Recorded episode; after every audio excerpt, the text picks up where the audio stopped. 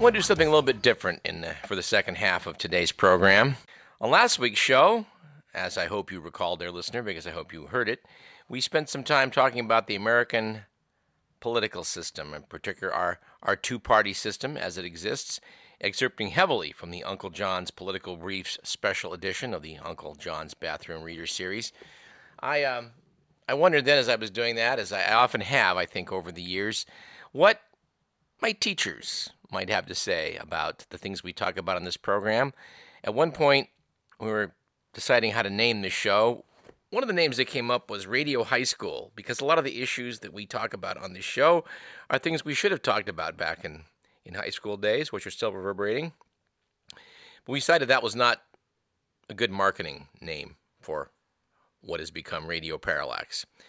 But as I say, I, have often thought well, I just wonder what my high school instructors would think about this program. And so, uh, oddly enough, it is my great pleasure to be able to bring on to Radio Parallax my high school social studies teacher. Welcome to Radio Parallax, Mark Mattingly. Thank you very much, Doug. Let me start by asking you heard our last week's show talking about the American uh, uh, political system, our party system. Uh, what'd you think? Oh, that was great. Uh, you covered it really well. Uh, if every American knew that information and had that as a basis of before they went out to vote and get out of high school, it would be great. Um, I, I, found as a teacher, teaching American government for so many years in U.S. history, that uh, uh, it, the concept of understanding our political system and the need to understand it and, and, and how, how politics works and how government works is so difficult. And I'm not sure it's being taught well throughout the world and throughout the land. I mean, well, on behalf of the kids at Washington High, I want to thank you for the fact that you, you did a good job teaching us about the U.S. government. And I think we did have a leg up on a lot of people I've talked to over the years that say things like, well, I never learned that in high school. And I'm like, well, well, we did, thankfully. You know, being taught in the 60s in college, I, I started college in the early 60s and graduated in 66 from, from college and got my teaching credential in 67. And I was really taking courses throughout the Bay Area from Cal to to San Jose State to to San Francisco State. You know, even took a couple classes at Stanford. I had great professors. I had a lot of things going on in the '60s in the Bay Area. The People's Park movement, the anti-war movement. As you remember, maybe in my class, I used to go to all these events all over the Bay Area, take take slide pictures of mm-hmm. them, come yeah. back and show them on you know, to you guys in a slideshow, play rock and roll music like Revolution by by the Beatles or or whatever, Sympathy for the Devil by the Rolling Stones, and kind of show what's going on with the the tear gas in the People's Park or the different events. So it, it made it more fun and, and interesting for students, number one. And number two, I, I came out of, a, of an education where my professors were really, you know, questioning a lot of things about our country from the McCarthy era after that, from the Eisenhower after that, and civil rights that was so much in the background until the 60s. So it was a exciting time to be in college. And for you guys, it was an exciting time maybe to be in high school. You know? Well, we were coming right on the heels of the revolution that was the 60s, mm-hmm. year or two after Daniel Ellsberg and the Pentagon Papers, you know, and, and all of that. And someone listened to the show recently and said they were not familiar with the term the credibility gap. And I was just sort of like, really? Because that was just something we were steeped in this idea that, like, in by the mid 60s, the American public was torn by the fact that they were realizing what we were being told about what was going on in Vietnam was inaccurate. It wasn't true. What Lyndon Johnson was telling the American public was was not true, and therefore a credibility gap emerged as regarding presidential pronouncements. But this was this was something new to America. Well, I used to teach where I gave topics to have kids talk about in class, and I had a political parties little game that we did or, or convention that we did where we had a number of political issues, and the number one issue in that era was the draft. Mm. And what I realized with the Iraq War after 9 11 was who was marching in the streets of, of San Francisco with me? Other gray haired people. Mm-hmm. Nobody's kids were being drafted. Right. Their kids worried about the SAT scores yeah. and getting into an AP class and right. all those things that I was dealing with as a teacher back then, teaching these new people that were moving into the Bay Area. And so that kid in my class that was going to be 18, whose brother was going to be 18, whose mm-hmm. boyfriend was going to be 18, who cared about that topic. And 50% of the of the kids that went to Vietnam, there were casualties. They were killed or wounded in some way most of the time. So it was a huge topic. And by the time we got into the 2000s with George Bush, it wasn't a topic anymore. And it was really disturbing to me that we now have this army of, and they go to places like Iraq and Afghanistan, and they come back so wounded mentally, Yeah. PTSD and all the things, and we just sort of don't don't care after they get back here. Over the years, there's been many times that uh, I've had people who, you know, progressive minded people, smart people, who would say things to me like, you know, what we really need to do is bring back the draft because, you know, once those politicians realized that they weren't going to send their kids off to get in trouble over there, they they would change their tune. And I, I just, it sort of, my brain sort of rattles like, well, no, we've been through this before. The politicians weren't sending their kids over there back then, nor would they send them now. Mm-hmm. the draft is not a good idea from that from that Well, logic. a lot of them had bone spurs, apparently. so, yeah. Well, I, I know I, I disagree with you on this one. I, I think it would make a difference. I think if there was a draft of everybody, it would be it would be different about how we But Mark, now never, whether we never went to has war. been. There never. You always can get somebody Well, to sure. say you got bone spurs.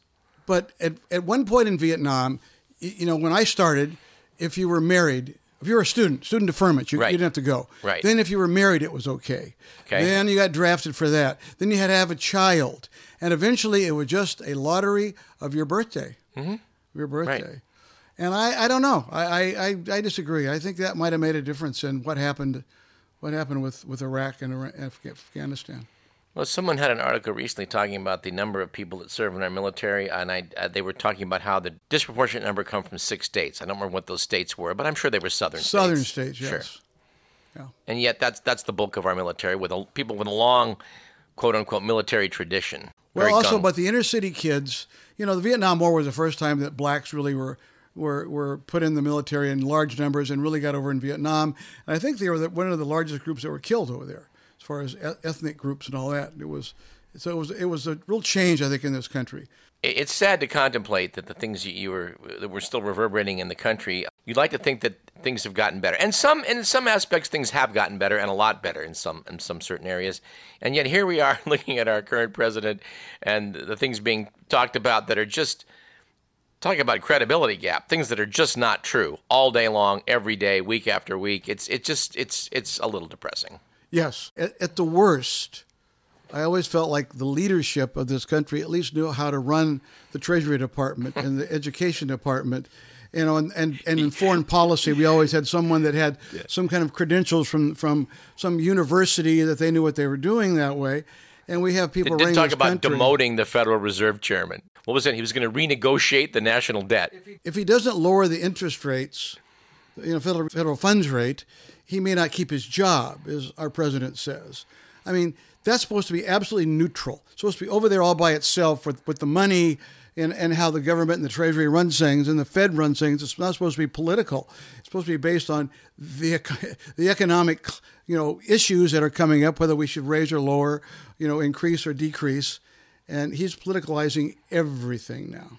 it has been a reset in terms of what's uh, the, the, what's acceptable among things that seem crazy. I mean, it's just the, th- the things that uh, 20 years ago were just unthinkable are now just in, ev- in in the news every day. So, what about the tweeting that he's doing and the new mode of information from with cell phones? Is this just the, the future of what it's going to be, or do you think the next president's going to go back and try to create this world I, I don't know. of kind of a uh, you know a, a pre-Trumpian you know way of dealing as as a more presidential the- kind of you know the horrible thing he's way? making it work. He has a substantial portion of the population that's still behind him. His base does not seem to be threatened by anything he does, and by reaching out through tweets to them directly, it reminds me of the old, you know, Spiro Agnew, and well, acting as Nixon's surrogate, would attack the press and say that the press is giving us instant analysis of all of this stuff, and we need to get the president needs to get his message directly out to the people, and and not have somebody else, you know, saying what he said and interpreting it. And and and with modern technology, boy, they've really found a way to accomplish that. It seems to me. So, is this going to be the way it is? Then you think? I do kind of suspect that unscrupulous individuals, having seen that Trump made this work, are going to realize, yeah, that, we can we can we can do it this way. No, I think I think you're right. I think you're right. Going back to what you did last week, that's a lot of information for kids to kind of learn and care about over time when you're 16 or 17 years old. Right. What I tried to do is just give them the main parts. Like you talked about all the different political parties in the very beginning and how mm. it kind of went from Whigs to Democrat Republicans yeah. to Republicans to mm-hmm. Federalists. And I just started off with Jefferson and Hamilton's philosophy. Mm-hmm. You know, who in America that voted and, and only 6% could vote before we started mm-hmm. changing mm-hmm. the rules mm-hmm. the very beginning because we had a religious test and a bunch of other things going on there. But, but uh, eventually, the common man, especially with Jefferson, was a voter. And happened to be a white common man, by the way, and no women. But who were they? Well, they basically were farmers. That's, that's, who, Amer- that's, who, that's who lived in America and voted mm-hmm. in large, large numbers, right? And you had that until the Civil War created a shift, right? And I, I go through it with the kids. It's called a realignment election, where everything is realigned and groups change, so that so that that that farmer that's in Ohio and Indiana that doesn't have slaves, he decides he's not going to be a Democrat anymore, and he ends up becoming part of the Republican Party that puts a coalition together, and that coalition happened to hit at the time after the Civil War of the Industrial Revolution and that group dominated this country as far as elections go, as you know, Republicans, until Roosevelt put to, put together a new coalition. And one of the groups that changed, I think, and and and you said it, you had it a little differently, but it was blacks. Blacks voted for because of because of because of Lincoln, Republican for the Republican yeah. until 32, and and Roosevelt put together, you know, the indigent, the poor, put together minorities, and he, he put together labor especially you know the labor unions that wanted the Wagner Act and wanted uh, all that stuff.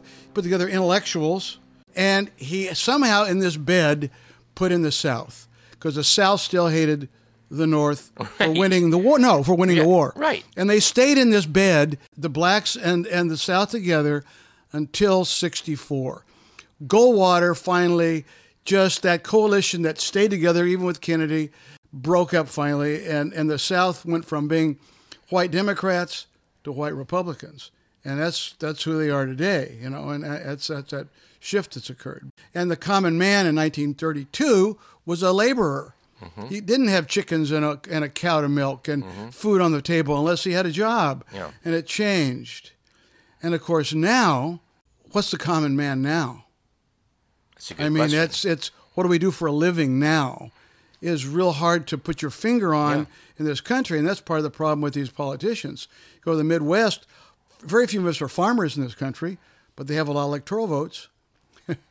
So, you know, you go to the you go to the coasts of New York and and and California and Seattle and all, and you know Washington, and you're going to find you know a different voter and a different kind of job. So in the South, you know, you've got still got like Volkswagen that people don't want to become a union yeah. that work there. So we're we're a kind of a you know a different country than we were in this time period you kind of went through. I think. I, I can remember being a small boy and watching television and seeing a southern politician with that thick southern accent and you know on meet the press or whatever talking about why things had to be the way they had to be. And he was a a segregationist. And this was a mainstream position. This wasn't like now that if you're a segregationist now you're you're you're in the lunatic fringe. But back then, senators, congressmen, mainstream politicians were people who advocated, who still were advocating for segregation. And, and we have, you know, from a half century to go now, you have to say that that really is, there's some progress there. Oh, definitely. It's inconceivable. Definitely. Yeah. Definitely. And you raised a different kind of a topic here for me, but I'll, I'll throw this out to you. What's the most memorable thing that happened to you growing up that was an impression on you? Big and and and there's besides the Kennedy assassination. No, that's what I'm talking about. There's a uh, yeah, like Kennedy that. assassination. Okay, was was it just a shocker? So you remember where you were when you of learned course. about it? Oh, yeah, absolutely. Okay. Yeah. As a teacher for 40 years, I've watched kids have different events make sure. make that. So sure. there was the space shuttle that blew up when every kid from elementary school through high school was in the classroom watching it on TV or in the multi-purpose room oh watching God. it on TV, and here it went. Oh my God! I didn't realize that. That's that that that was a huge thing, right? then my daughter is in high school; she's a sophomore, and I'm laying in bed at six in the morning. I hear we think an airplane ran into to one of the towers or something. We don't know what's going on here in New York, and I get up and I turn on my TV and I understand what's happening. And I go into my daughter who's laying in bed, and I said, "Honey, something has happened that's going to change your life forever," mm-hmm. and that was 9/11. Mm-hmm. So if you're that person that that's that event that you remember, it it creates a, a view of the world differently than than you know. So like I said, each of us, and some of us have gone through maybe all of those things, you know. I mean, Kennedy, I was in college. Yeah. And I walked out into the quad and saw 500 people on their knees, you know, praying and crying. And what happened? Somebody said, you know, Kennedy's been assassinated, you know. So it, it affects you forever. So it, it defines us as a nation, these different yes. things we've been through. Yeah, it was funny when uh, I, well, not to digress on this too much, but uh, we were in contact a month or two ago, and I, I went to go visit your, your daughter, who's an instructor at Irvington High School, um, and talking about things. And, and you mentioned the fact that, well, nowadays, if you're a high school student, you are born after 9 11, which is like holy mackerel. Yes, if you're 18 right now, yeah, you were born in 2001 or 2. Yeah. You know, exactly, 17, yeah. yeah. So this was not, not influencing you so much. No, no. You don't even know what it means, yes. So Vietnam, for example, which was such a defining issue for me. Yeah. Oh, yeah. You know, uh, I you know I, I was in college when it was happening. I some of my best friends went over there. My both my cousins went over there, and both of them were shot. You know, they both lived, but but they were both involved in a way that you know you, it's really it, it really is something that matters to you. You know, I, I had friends that didn't come back that were I went in college with, so it's it's that kind of kind of thing that happens. Yes. Dan Ellsberg spoke at Stanford two weeks ago, and I went over there. And as as you say, it's a gray-haired audience. There weren't there were there were some Stanford students there. There were some young people there, but but not so many, not as many as there should have been. He was talking a lot about not Pentagon Papers in Vietnam, but a lot about nukes, because he was involved. He was he was a he was a big time planner of like you know how he would have nuclear war back when he was at the Rand Corporation, and he was horrified then and remains horrified today at like the situation. And he's out there still rabble rousing about it to saying things that people should know about. Yes. I, I wish there'd been more young people in the audience. Yes. So where are we headed? Like I said, I, my daughter who teaches government and economics and, and history, she's knowledgeable, but her experience is not my experience you know, and so she has her own, and she has a lot better view and handle on what's going on now than I do with kids. Sure. You know, and where and what what they like and what they want to be and how, and, and and what they're worried about uh, and where they're headed. So I've kind of given them, you know, given the baton to the next generation, sort of speak as a teacher. But but I worry about the teaching levels throughout this country of what they know about what you want them to know about the the knowledge about well, the Constitution and and about the political process and all that. Well, we've cited on this show numerous examples where they've done polls of young people to ask them, and it's just it's it's frightening to, to see that like oh, what thirty something percent of the the respondees who were like high school kids thought in World War II we were allied with the Germans to fight the Russians because the Russians were the communists. And I, when I see those stats, I'm just like, oh my god. I mean, something that basic. If they're confused about that, what is in their little heads? Well, you have to have a good teacher you have to have kids care. You start in September teaching founding fathers in the colonial times in, in U.S. history. And by May, you're, you're in the last 20, 30, 50 years. Mm-hmm. Hmm? By May, what are kids?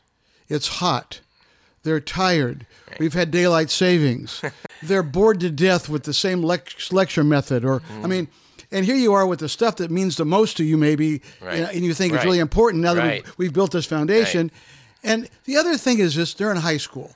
So, really, when you go to college and you take those courses, you build on that. But so many of us in this country, that's it. And many people that are teachers don't know much themselves about where we've been. You know, they're only 30 years old. They don't know about World War II either. my grandfather was born in 1867. My dad was born in 1903. Okay. And I was born in 1942. Mm-hmm.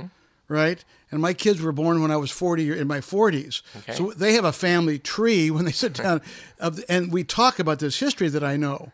But so many people, if you have a kid at 25 and 25 and 25, you, you don't even mm-hmm. have this history to go back and kind of give your, your family the, the family history that they need to have. So anyway, it worries me. You know, we bagged on tech on this program a lot because of the things going on in Silicon Valley I find most disturbing, but I, I do want to note that if you say you want to learn about the Revolutionary War, the tools that are at your disposal now, and your ability to hyperlink from topic to topic, if you want to learn something, if you're motivated to really pick up some data, the internet is is an, a remarkable tool. Absolutely, absolutely, and my daughter does it so well, so well that I I, I love how she does it, and like all the things that happened in the '60s with Johnson, with his domestic agenda, mm-hmm. you know, the war on poverty. She gave a group of three kids, you know, each of these different things that passed, you know, from the Voting Rights Act to whatever it would be, you know. Mm-hmm. I mean, uh, uh, Medicare, and they had to learn about it they had to do a poster about it, and they had to talk to the kids in their class who took notes about it. So everybody, rather than just reading in the chapter, they basically learned about you know 15 different you know things that passed in the 60s under under Johnson that were unbelievably important. They're still with us right, right now. You know, minimum wage, whatever they were talking about, healthcare issues, you know, you know, uh, equality issues, you know, all that stuff. And she does such a better job than just getting a, a lecture about it you know, and she she knows how to use the internet that way. She has the kids look up documents that are like, um, you know, from the past that are sure. that are you know written by Jefferson or written by Hamilton. right and then she has to compare and yeah. you know, you know the Federalist Papers. She does yeah. you know that and and it's it's in a way that it's doable for the kids to do it and learn from it, and they really think they're getting a lot from her class. That she gets a lot of positive feedback. So well, I find that very exciting to realize that you know there's this huge upside to this that you can this can be incorporated because I think if like otherwise this huge battle, people come into the classroom, the kids got their cell phone with them, they're playing video games. But no, if you get them engaged with their cell phone, looking up the Federalist Papers, you're, you're doing something. Right, right. Well, each she has a, a class set of of laptops. Okay. And the kids all get on the laptop. Okay. And they have a place to go a website, and there's an assignment there, there's readings to read, and there's things to write and do. And with AP kids, because she teaches AP, you don't have Mickey Mouse homework. You just have exams and papers to write, just like college. Okay. And if you're in an AP class, which is supposed to be a college level course, and and you can't handle that, you know, you should be in a regular U.S. history class or okay. a regular government class, which a lot of these parents are pushing their kids into these programs, these AP programs, which are way, which are too hard. Okay. You know, it's high school. Let your kid get a, a B in, in the regular history class or A, mm-hmm. and then go to college and take history again. You know, okay. you know, and, and, maybe go to a regular college, not Stanford, because you're not going to get into Stanford anyway. Mission San Jose, where I taught with with 500 seniors, one of the top high schools of California, always rated in the you know highly in the nation six kids went hmm. out of 500. Mm-hmm. How many letters of recommendation did they want me to write? A hundred. Hmm. I'd say no. I'll, I'll, write you one for Cal Poly. Uh-huh. I'll write you one for, but no, you're, you're not going to get into Stanford. There's some openings on the crew team. I understand the sailing team has some ways. now I said, if you have ten grand, yeah. we can. I, I, I can. We can I can get a pretty good letter here for you. You know. We've got about six or seven minutes left here, so why don't we just let's just throw a couple topics up in the air and, and run with them. A and B. A. Impeaching Trump. B. Reform the Electoral College. Well, Clinton was impeached by House Representatives, brought charges. The Senate tried him, in a, and mm-hmm. he he won re-election because the Republicans did that. It got sympathy. It created a different view at the time of of Clinton for a lot of people. And I'm worried that if, first of all, the the Senate's not going to try Trump it, you know, even though the House can bring charges against him, it, and we're going to end up. I'm hoping it's not going to cause him to be reelected. That's my concern about that. Well, uh, yeah. Okay, and, and there's no guarantee that he's going to be impeached as long as the Senate's Republican. They will not. They will not remove him. Well, people are. Impeachment means you're put on trial. Yes. Uh, Andrew Johnson was impeached, not removed from office. Uh, Bill Clinton was impeached, not removed from office. So they could impeach Clint, Trump, Trump, and almost certainly he too would not be but, removed but, from office. But you have to vote in the Senate to have a trial. The House votes to try you in the Senate. No, the House brings charges. Okay, that's okay. You're they bring right. okay, charges. That's true. That's true. And when they brought charges against Nixon, he knew he was doomed and he resigned. Right. Trump will but, not but resign. True. And and neither did Clinton and because they know that okay, this is if this happens, I got enough votes to to, or it's a it's a stupid thing. But they knew, by the way, they knew, by the way, when they when Clinton was impeached, they did not have the votes to remove him from office, but they did it anyway. I think, in my opinion, uh, because they wanted to drive a wedge between him and Al Gore, which worked beautifully, beautifully. But they also try to get the public to rally around anti anti Clinton stuff, and I think it, it backfired on him. He won re-election, yes, because of of Yes, what they were is- doing. Most yes, people thought was I- stupid. I agree with you. And, if Al electoral Gore, college, if Al Gore had run on Bill mm. Clinton's record, he'd be he'd have been president. electoral college is in the Constitution. To Yes. amend the Constitution, we couldn't add treating women equally under the law. For the ERA, we couldn't add that to the Constitution. Women should be treated like black people. we, that's what it was written, right? Okay, so and we still haven't. Yeah. So to change the Constitution, to amend it, takes a huge amount of effort. Well- this this is not going to change for a number of reasons. The, the states that are small, That have, that, that have that kind of power, because they don't it. want to give it up. No, of course not. So here's what here's my suggestion. All right, it would be like in California. You divide. You know, every state gets two at-large electoral votes from the U.S. Senate, Yes, which is and why. then every yes. other then then then Yes. every other elector is based on the Yes. congressional district. So if it's a if it's a state with ten electoral, I mean ten votes, two are going to pick me in the Senate, and eight are going to be you know it's going to be population. Mm-hmm. five and three, or, or I mean all that stuff. So it could it could be more of, of a of a way of doing it that was more equitable, but it's never going to be just voting. Also, my professor in college years ago said, you know, if you do these like these countries like Italy or whatever, where you have 20, 20 different um, parties and you just elect somebody, he says that's when the Hitlers rise up. He says because you got you everybody divides the votes in so many different places, and that's what happened with Trump this time. The Democrats in their in their you know when they go through their political system to pick a in in the primaries, it's it's done by percentages more or less. right, right. So if Bernie Sanders gets 40% of the vote in California and Hillary gets 60, it's 60%, 40% delegate splitting when they get to the convention. Republicans, most states are winner take all. Right. So, you know, McCain gets 20 and Rubio gets 20, but but Trump gets 27 and he gets all the delegates. Yes. And if they had done it by, by percentages, like I'm talking about doing the Electoral College, it would mean that Trump would have not been president or the candidate because those other guys would have gotten together and brokered their 20 20 20 and and, and uh, but he ended up with the most all the delegates before they even got to the convention. the states are allowed to split their electoral votes. Maine and Nebraska do. Yes. So states could do this. Yes. There's potential in that. But there's a current move that people are getting very excited about that says you agree to vote for the national popular vote winner. And they've seen a bunch of states sign on to this, and everybody's very excited about that. You see, if everybody agreed to this, then we could change things. And the trouble is, I, I pointed out, look at the map of all the states that have agreed to this. Every single one is a blue state. It only works if the red states also sign on to this. So that's not an, that's not an avenue to fix it. It just is based on what I was taught in college.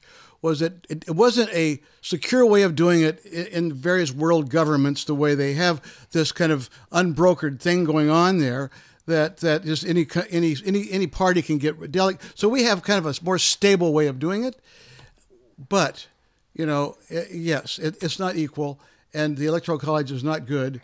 Well, And- I mean, and- Donald Trump as a candidate that could win in 2020 because of the huge bias that is inherent in electoral college. Yes. That were if that were modified, we wouldn't be worrying about a lot of this. right, but it was popular vote. How many candidates can be on the ballot? All the political parties. Well, I- don't know. Well, there's a quote that's kind of relevant to all this from Boss Tweed, who once said, I don't care who does the electing as long as I do the nominating. So part of it has to do with the fact that if the Republican, we got a two party system, and you get candidate A and candidate B, it's been pretty rare in our lifetime when there was a third guy that might spoil the party. George Wallace made a run at it, Ross Perot made a run at it, but but it's hard to think of any any others in the recent because of the electoral college. But if there's no electoral college, Bernie can just run as Bernie. Well, Mark Mattingly, it's been a great pleasure having my having you on here as my high school teacher, and I hope you will uh, return sometime before long. Well, thank you very much for inviting me. It was a pleasure to be here, uh, and I, I really love this program the way you do it.